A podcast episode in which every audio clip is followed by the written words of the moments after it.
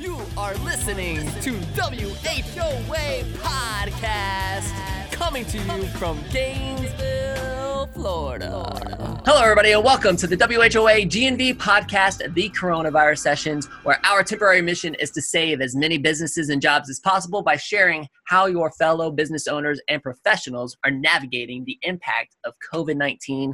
I am your host, Colin Austin, and my co host is Michael Dees. I feel like you almost went into the English accent again. yeah, I had fun with Tom the other day, huh? When I when I went into the to the English accent. Yeah. Yeah, I feel like I butchered it, so I apologize to Tom for that. it, was, it was okay. I, I, probably won't try that again. I'd say I'd say you get a solid B minus on it. okay, all right, good. Well, let's uh let's thank some sponsors. Yeah, I'm so grateful for our sponsors' support of the show, you guys. Uh, today, today's episode is, spon- is brought to you by Gainesville Harley Davidson. Uh, you guys have heard us say it again and again, but Kevin, Emily, and the entire team at Gainesville Harley are great friends of ours. Um, Gainesville Harley is open as an essential business to help meet the parts, service, and transportation needs of the riding community. They have several options for pickup and drop off services and have initiated a detailed and frequent cleaning routine to help staff and customers stay healthy. I absolutely love these guys. Reach out to Emily over there at M. This is her email address, by the way, at M E M at GainesvilleHarley.com or call them at 352 331 6363. And if you're ever passing through Tallahassee country and not not really sure why you would ever want to do that, but but if you were, uh, going to do so, definitely stop in and see Tallahassee Harley. They just ended up uh, buying that location, and I know Kevin's been spending a lot of time up there. I'm super excited. I, I can't wait to have them back in the future and kind of hear about uh, this growth and this opportunity, this expansion, and the stuff that's happening in their world. But uh, definitely go go check them out. So there you go, Gainesville Harley. Thank you so much for your support. Appreciate you guys. That's right. We also have again Kyle Cohen and the team at Leonardo's Millhopper our friends over there. Uh, we're going to change up the script a little bit. I know we've talked about them uh, uh, through several other sponsorships, but uh, the the weekly specials they have, going on are incredible. They've got like manicotti Monday, lasagna Tuesday, it's like chicken parm Wednesday.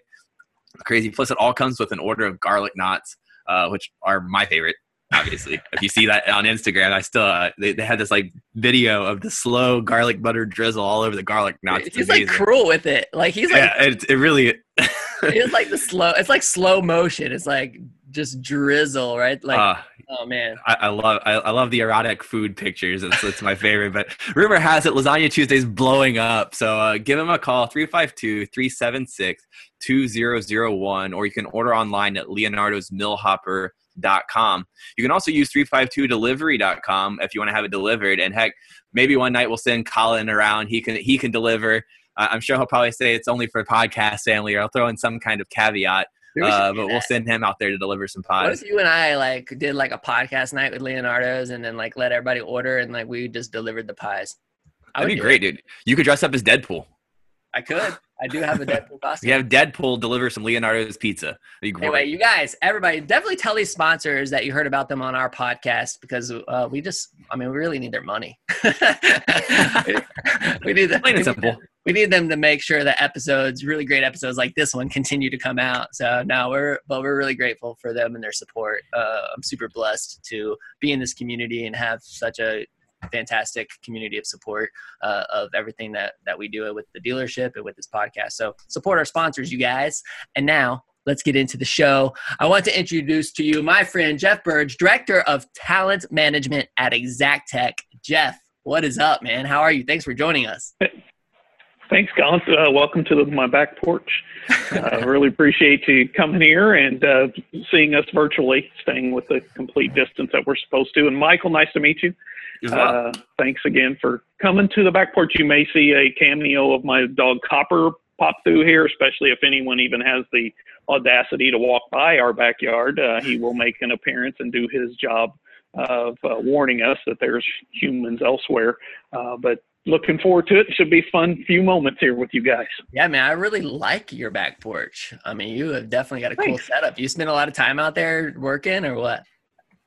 yeah, it's a small house, very small house, yeah. and uh, yeah, because you know we're kind of on the downside of kids and all that. We're grandparents now and all that, so uh, we have uh, been able to kind of downsize. Well, didn't expect to be working at home all the time with uh, my wife. There's the dog now, so there's little Copper. Um, with my wife and our two um, adult daughters who have come back because of COVID 19 and have uh, quarantined here. So uh, we have to all find our little spots so we can do our work. So mine has been the back porch for the most part and so it's now become my office and kind of wish this was my permanent office with the way it looks and the nice breeze and the weather so it's yeah. been a pretty nice uh, situation without a doubt how has copper adjusted to having all these people here uh, full time well, Copper expects everybody to be in the same room at the same time. So it really frustrates him when he sees someone over there and someone over there and all that because he's like, why? If you guys would all come together, then I don't have to run around and follow everybody. I can just be where I'm supposed to be, which is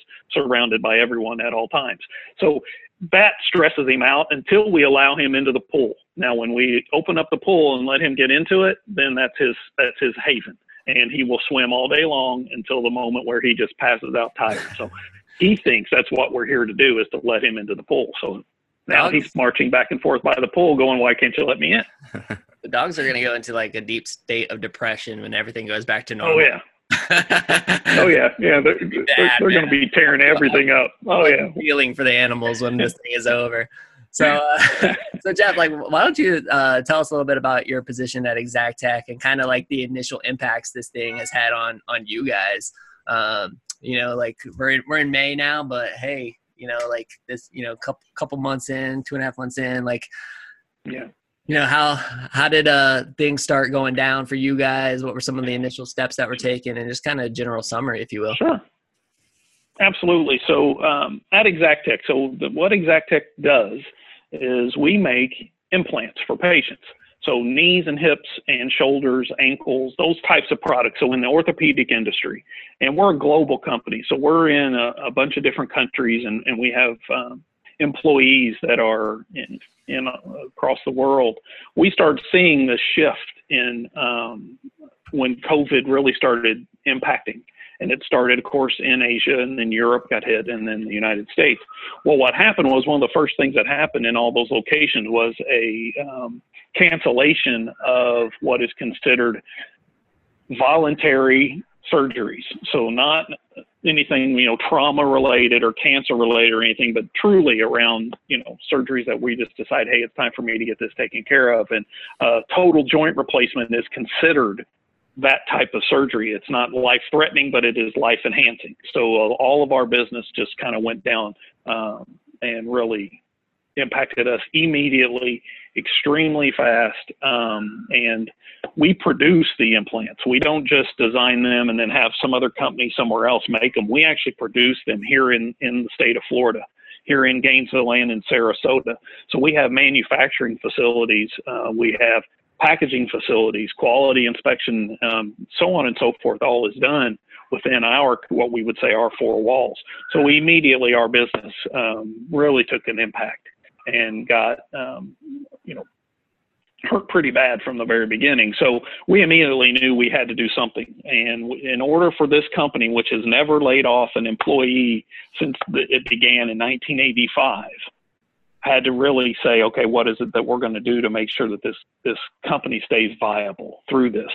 with all the question marks, right? We still didn't know what was going to happen. We still don't know what's really going to happen long term. But when we saw elective procedures stop, we had to react. And to me, that was the important thing was what can we do to preserve the company but make some really tough decisions to do that. And um, we have always prided ourselves on being a pure orthopedic company. We didn't have a bunch of other companies that we owned or, or things that we were involved in. So our business got impacted immediately and it was severe. And so we had to take some of those steps. So unfortunately, we did do what's considered a reduction in workforce.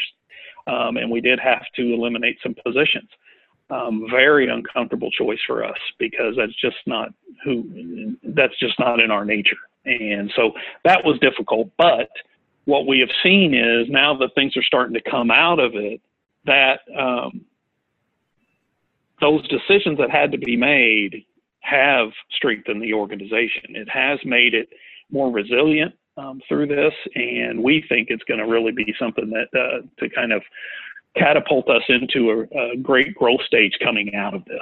Just again, unfortunate that we had to even address it.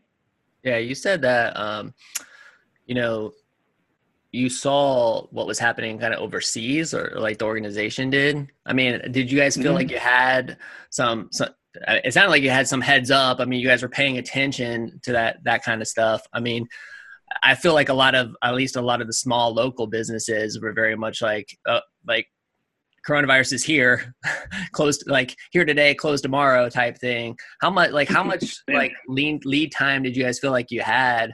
Um, you know, when you were looking at those other locations and stuff. Was it like a week, two weeks? Looking, looking back on it, no. Looking back on it, it was probably about a, a 14 day kind of when we saw we do have a location in Japan.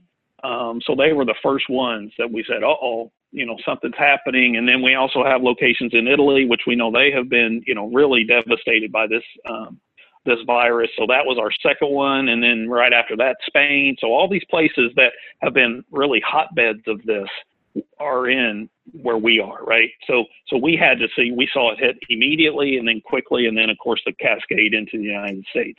So you would think that oh, we've heard about this virus, you know, in, in China kind of since the beginning of the year, and then it really didn't affect the United States until March. We didn't have that kind of lead time. We never thought that um, that surgeries would be canceled. We never thought of the you know the impact that it would have within actual hospital facilities in and of them of themselves. So we didn't have that kind of foresight into thinking, okay, let's start you know reeling things back or changing things back in January, February. It hit us literally in March, like everybody else, um, and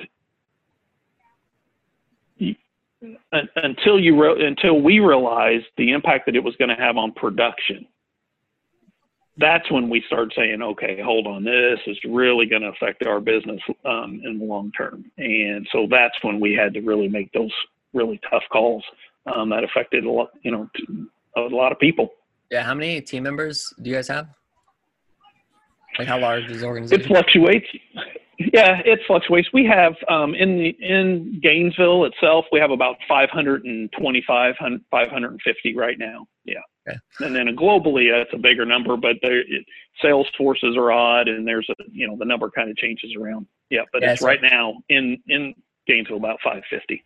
So I mean, how much of a decrease in sales, or like I mean, with all these surgeries being mm-hmm. gone, but it like what was the financial impact of that? And I guess I guess we're really trying to get to that with the question is, you know, how how is the business sustaining if there if there is no you know, is it just reserves like or or what? Sure, sure. So well, one of the things that um, you know, not can't really go into the sales numbers um, right. and say what it is that we lost, but it was a substantial amount, um, and it and it happened so fast in in the at the end of March and the beginning of April.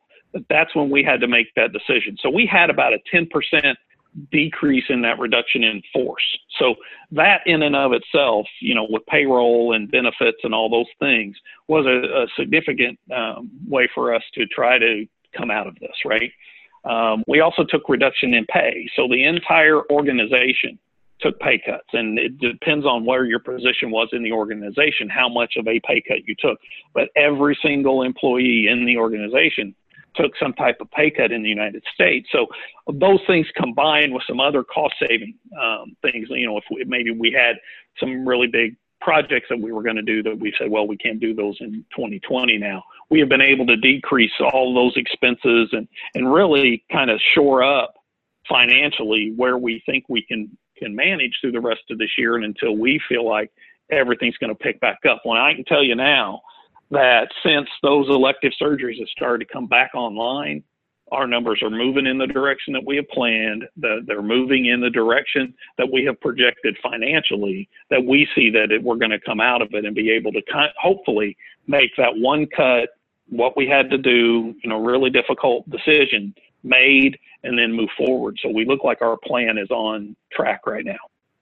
I know that like you're really big into leadership development, um, you know, the growth, the growth of the people within the organization. Um, maybe you can comment on like the cultural impact that this has had and, you know, and, and, you know, how has, you know, how do people look at growth opportunities right now with something like this going on? Um, or is it just sure. Everybody, everybody stay in place and keep chugging along? Like, I'm just kind of, you know, I'm just kind of yeah. curious about that? How do you, how do you navigate that as sure. you know? Well, you can imagine at first it was it was yeah it was a big change, right? Um, so at first, team leaders and and people that that were in leadership positions in the organization, you, you, first you got to make those tough decisions and make those tough calls, right? So so what are we going to do? What are we going to reduce? What are some of these programs we can't complete because of this. You know, new product innovation and all that kind of had to be paused, right? So first you have to make those decisions knowing that we're working in an environment that we're not used to working in. So do you then say, okay, as a team leader, my whole team is just going to press pause and we're not going to grow and we're not going to do new things. We're just going to kind of uh, tread water for a while. Or are you one of those leaders that say this is an opportunity that we can really do some fantastic things that we probably weren't going to have time to do because the whirlwind of of the day would not allow us those kind of development and growth opportunities that we see now as a team or as even individuals. So what I did was really um, started leaning into our team leaders around okay, we're dealing with some change here what are we going to do and how are we going to react and who are we going to be when we come out of it? And you know growth is a really interesting thing. Growth can be because you're forced into it or because you choose to do it. And i am definitely more from the school of choosing to do it. I am i do not like being in the victim role where we call that being below the line where you know there's this line that below the line, everything is everybody else's fault. Well, you know, I, what do you mean you, you want me to do that? You didn't say that in your email, and you know, the pointing finger and that type of thing. We can point fingers at COVID all day long. We can blame COVID for everything that's going wrong in our organization. We can anybody that decides to leave the organization, we say, well, the reason they're doing that is because of COVID. You know, we could do that all day long, or we can go above the line and we can say, here's what we're going to do because of the situation we're in. We're not going to look at it as this complete negative thing. How about because of COVID, which is the line, that above the line, we're going to do some things differently. We're going to be more effective in what we do. We're going to invest in the right things. We're going to invest in our people in a different way. You know, when we start recruiting people, we're going to recruit them differently in the future to come into our organization than what we've done before. We can kind of use this as that watershed moment to change things. And that way you're not a victim. And that way you have control and you have ownership of what's going on. That is what our team leaders are really hearing from our CEO and, and all the way through the entire organization is, you know, we are not going to be victims of this. We are going to actually propel ourselves into a totally different stratosphere because of this. And that's the kind of where I get really excited. Obviously, I'm getting all animated, my arms flying everywhere because this is where I find um, the excitement. That's right. Uh, because if not, then then you do get into this you know, I'm just going to sit here and continue to take this blow and this blow and this blow and this blow instead of saying no, where I'm going to push back on this. My team is going to be stronger because of it. My team is going to see that, that, that they can flourish in this time. And then that's what you do. Um, as a leader, you have to set that groundwork. You have to really show people how that looks and then what are those things we're going to put in place to make it happen. And we're in a, an odd situation at Exactech because we have an entire part of our organization needs to be there and they have been deemed important people in our organization and actually the government. We've been working this whole time in producing product because we knew when this COVID and, and some of the restrictions were released, we had to have product available. So we've had people in our operation centers working this whole time. Then you have a whole other group of people that we've said, okay, don't come in anymore right? We want you to stay home and do your job from home. So then how in the world do you balance culture with that, right? You've got all these people that are coming in doing all this really important work for us, you know, skilled labor and, you know, these people that you just can't replace. And then you've got a whole other group that you say, if we don't, aren't doing all the back office stuff and making sure that all the electricity stays on and does all, all, all the things that have to happen in order for our, our skilled labor and, and, you know, these people that are fantastic can go and do what they need to do so we can help patients.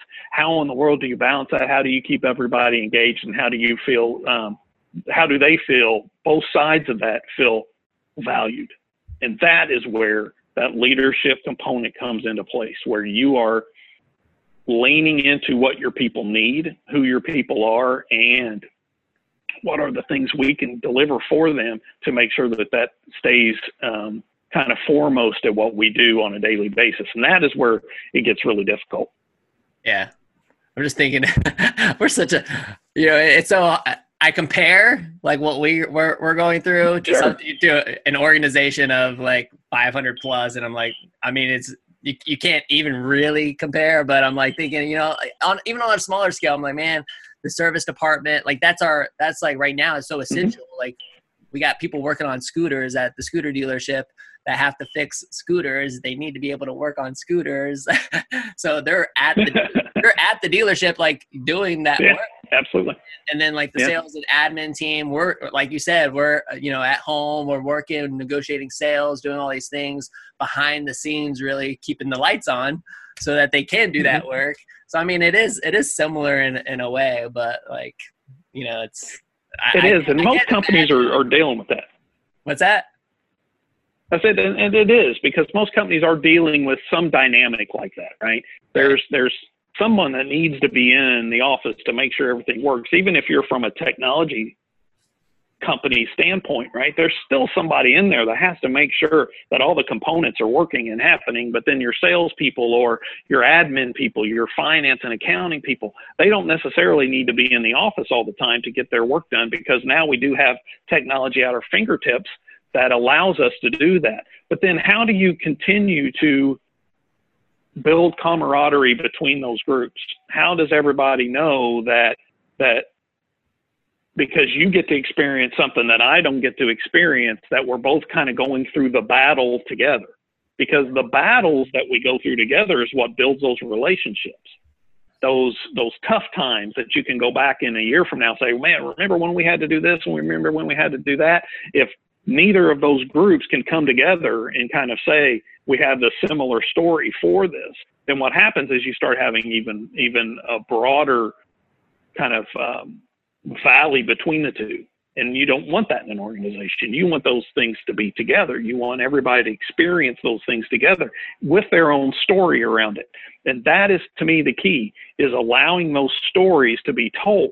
What is it that our manufacturing group is dealing with today let that story be told to the people that are now saying you've got to be home and you still have to be as productive as you were in the office, but you still need to babysit your kids and you need to deal with this home thing and that home thing, oh, and food and you know whatever it might be that you weren't dealing with before. How do those stories get passed along? So we're doing a lot of um, of communities where we can kind of communicate amongst people and tell stories and show work, you know, work locations where you've got your computer sitting on a box as your new desk, right?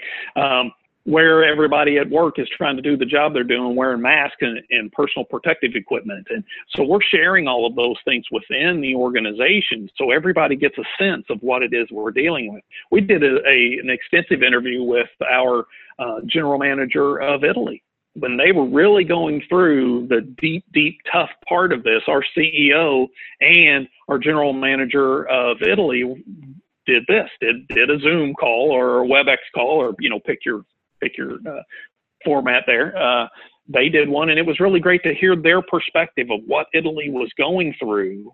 So we had a sense of the same battle that they're battling. And that's how you keep that culture part moving in a direction that you had when everybody was kind of in it all together at the same time, same work environment, that type of thing. Yeah. Do you think that things, uh, when it goes back to normal, I don't, I don't even know if that's a thing anymore. Um, but like, you know, now that you've had so many people working remote, right? Mm-hmm.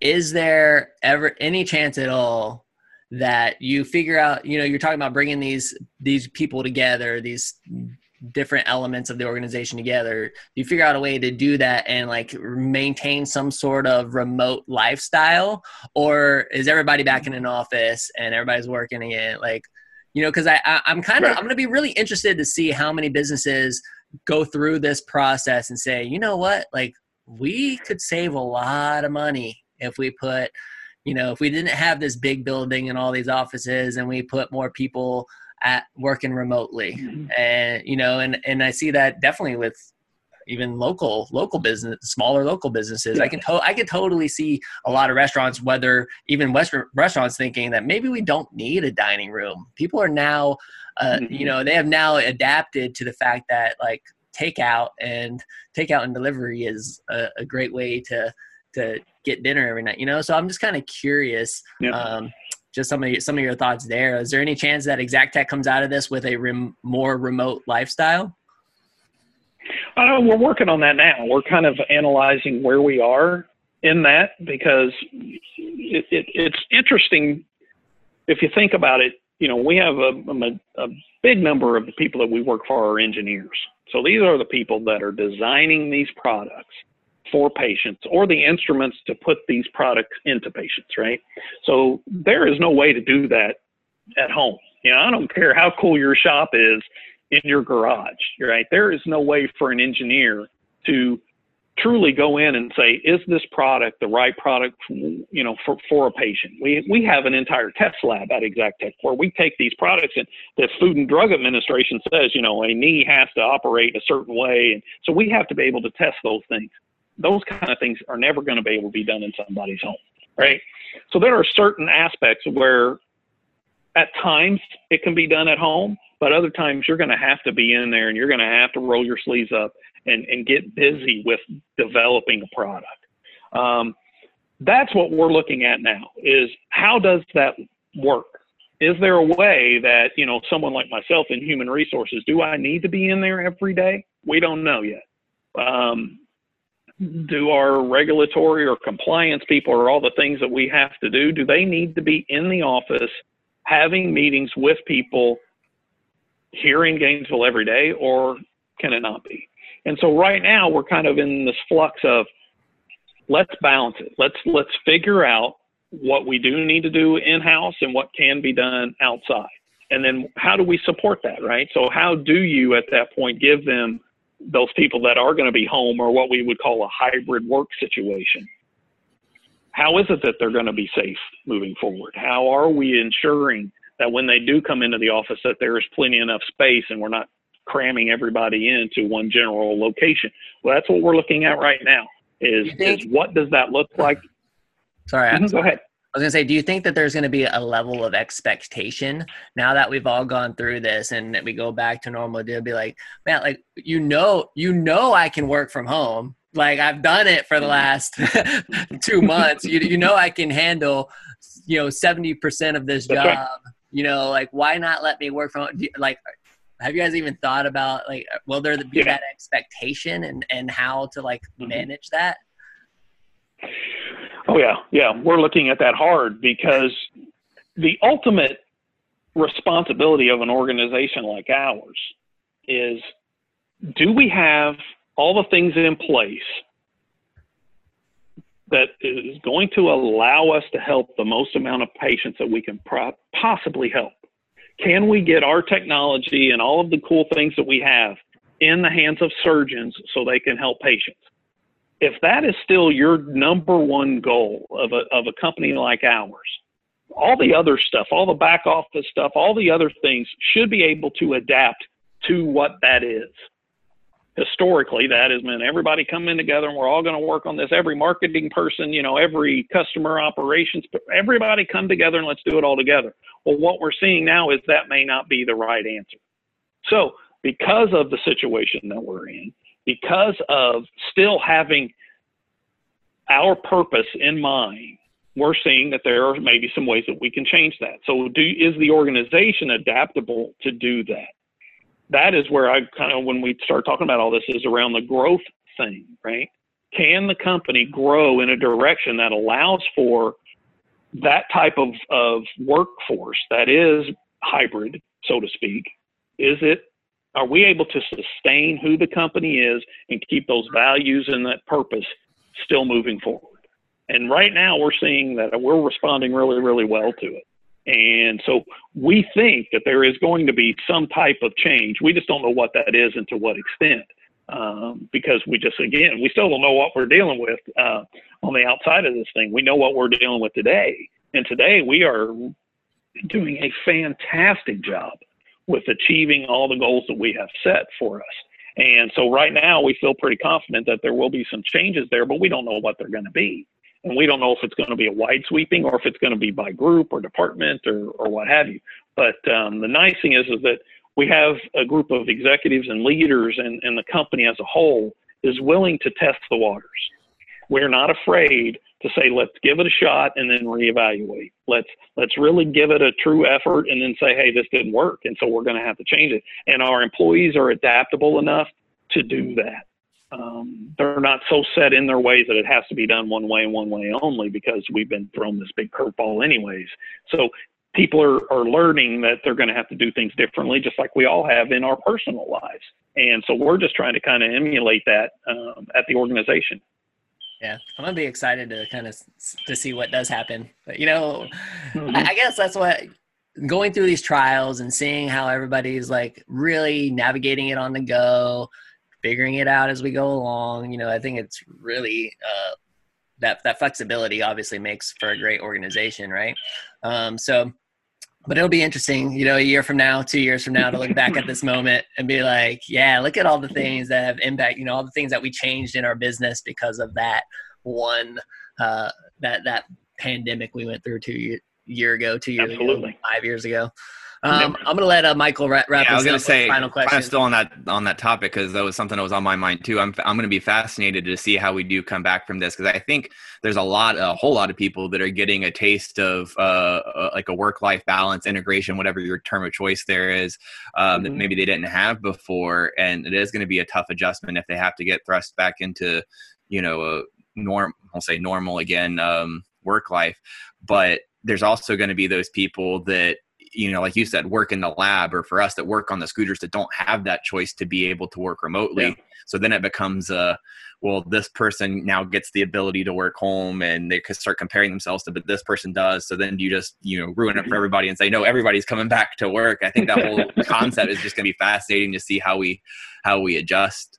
Um, because I do think that a lot of people are getting a, an integration, and it doesn't matter whether it's a an entry level employee or an executive. I think there's a lot of people that are starting to you know they're they're enjoying what it's like to some degree of of mm-hmm. um, being able to work from home or or see their kids or you know see copper yeah. every day you know whatever it may be uh, and, and get to have that you know more maybe more healthier integration yeah yeah and and we want to make sure that that we are um, we're hearing what they're saying. So what those employees are saying about about their own kind of surprising themselves how well they did and and and how the balance worked for them we want to hear that right and we want to really listen to what that has done for them from a truly from a work satisfaction standpoint because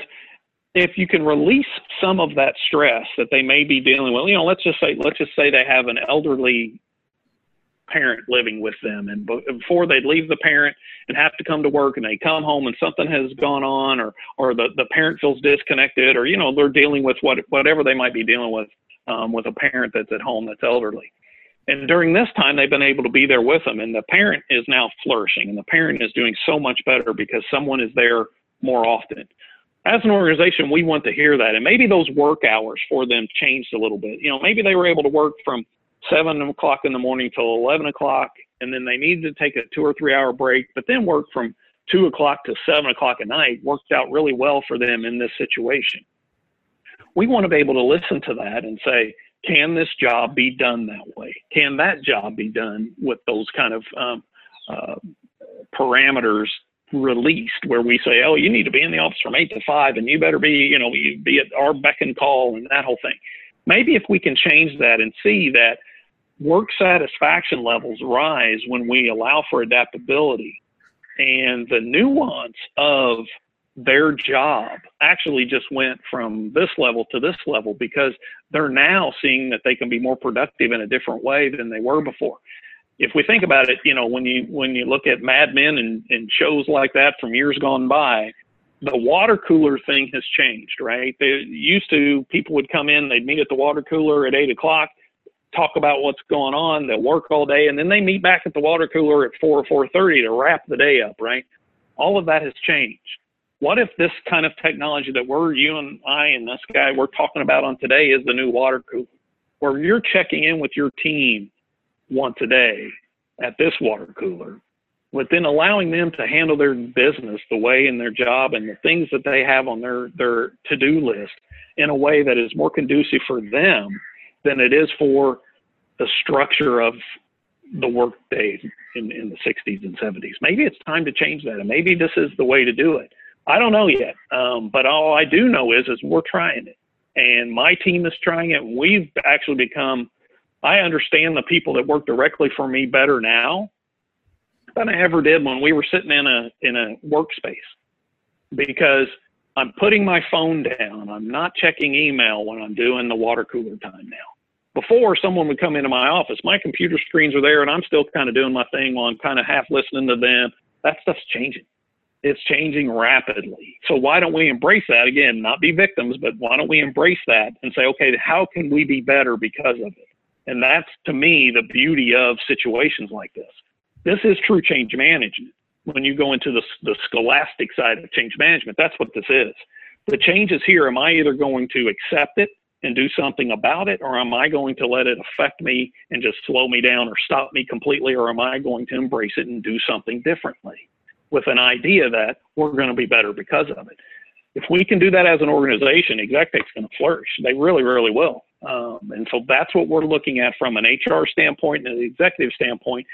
What do we need to put in place to allow it to occur? Yeah. That's awesome. This has been fascinating. you know, like Mike, I'm thinking like, just some of the stuff that we've, you know, I would say up to this point, we've had a, a lot of the smaller businesses on, you know, in, in terms of now, like I'm, I'm like, okay, let me transition a little bit. Let me, I'm trying to get a couple of the larger organizations, you know, on the show just to kind of hear about the, the, the impact and and some of the changes that they're doing because i got to imagine especially from a cultural standpoint like something like this definitely has uh, has a significant impact. So uh, it sounds yeah. like you know it sounds like you guys have been navigating it fairly well given the circumstances and uh, you know it's it's it's super super interesting to me for sure. So i uh great, great. Grateful, grateful for your time today. Sure man. I appreciate it. It's been so, fun. um we got to wrap it up. But Mike, anything else? Yeah, I'll, I'll, go one last one. Uh, you know, a lot of people they've been able to create a little bit of time uh, with this, whether it's going back and forth the meetings that have been kind of shelved and everything like that. Have Have you found more time, and if so, how have you invested it? I, to be completely honest with you, I have not. Um, have not found more time because I do a lot of one-on-one uh, leadership development uh, with our leaders. So I work a lot with our leaders around ways for them to either come out of a touchy situation or they feel like they're getting into one or, or whatever. So I'm doing a lot of these, a lot of video conferences with team leaders around what can my next steps be. So downtime has not necessarily uh, been part of what I've found during the COVID-19 crisis. Uh, I've actually feel like I'm p- probably putting in more hours because it's so much more intentional. There's no longer the opportunity for me to be walking down the hallway and bump into somebody and then sit down for a couple of minutes and have a call or a talk, excuse me. Now it's a it's a scheduled call, right? And so they're going to fill up that 30 minutes or 45 minutes with a bunch of information for me, and I'm going to give them a bunch of feedback and a bunch of ideas, which we would never have done before, right? We would just have done it in passing. So the downtime side of what my job has been has really been more of I have to take it. And if I'm going to take that and say, all right, I got to shut this computer down, I've got to get off my phone, I've got to quit doing emails for a while, it's what am I doing in those moments that I have? If it is around, okay, how am I going to refresh and, and kind of recharge my batteries? Well, then I'll go help my wife with a project or I'll go do something else with my family to allow me to do that. Where before it was, you know, you're driving home and disconnecting from work, right? So whenever, you know, it was automatic that you were pulling out of it. And then it was, then it was a conscious effort to jump back into it. When you work from home, and I did it for 20 years before I doing what I'm doing now, you have to shut it down. You have to turn this thing off and your computer off and everything off and disconnect, or it just kind of monopolizes your time because it's always right there. And that is where people are struggling because they feel like since it's here, I might as well go in there and do another hour. Well, that turns into three. So we've been working a lot with our team around time management be in and be mature with your time. So being mature with your time means I'm going to set, schedule these three hours to take care of this task. If I'm not done with it, then I may need to shut it down and go do something else because if not, I'm just going to drive myself crazy. So downtime hasn't, I haven't necessarily found, you know, more time to start needlepoint or anything, but uh, uh, it has been, it has been a learning experience. I can tell you that because I've never been in a situation where everybody um, has had to adapt you know, it'd be different if you were the only one working from home. But when you see the majority, and we're about 50% of our workforce is is, is virtual right now compared to on site, um, it has been a trip. Okay. It's good. I mean, just see all, all of this and just all the, the things that have been going on for you guys has been great. This has been I think it's gonna be super valuable to our listening audience for sure. It's been for me. I could I could keep going honestly. I got like I got like I've been like writing uh question, questions on all these post-its. All I had was a post-it pad, and I just keep writing questions and writing questions down. But uh, definitely, uh, we'll, we'll, have to do a, a, catch up at some point in the future and and to hear how things have happened. Sure. So cool. That'd be great. Yeah, thanks so much again for joining us, man. Sure, my pleasure. Definitely appreciate your time and um, you know, just keep on keeping on, you know. I guess that's all we can really do, do, it, man. For a time like this. So well, that's everybody right. world, Gainesville, everybody, thank you so much for listening. Thank you again to our sponsors. Thank you to the community for your support. Um, just super grateful for all of you guys. This is the WHOA GNV podcast, the podcast bringing you businesses and individuals that make you go, whoa. Give us your best whoa. Whoa. we will see you later, everybody. Bye.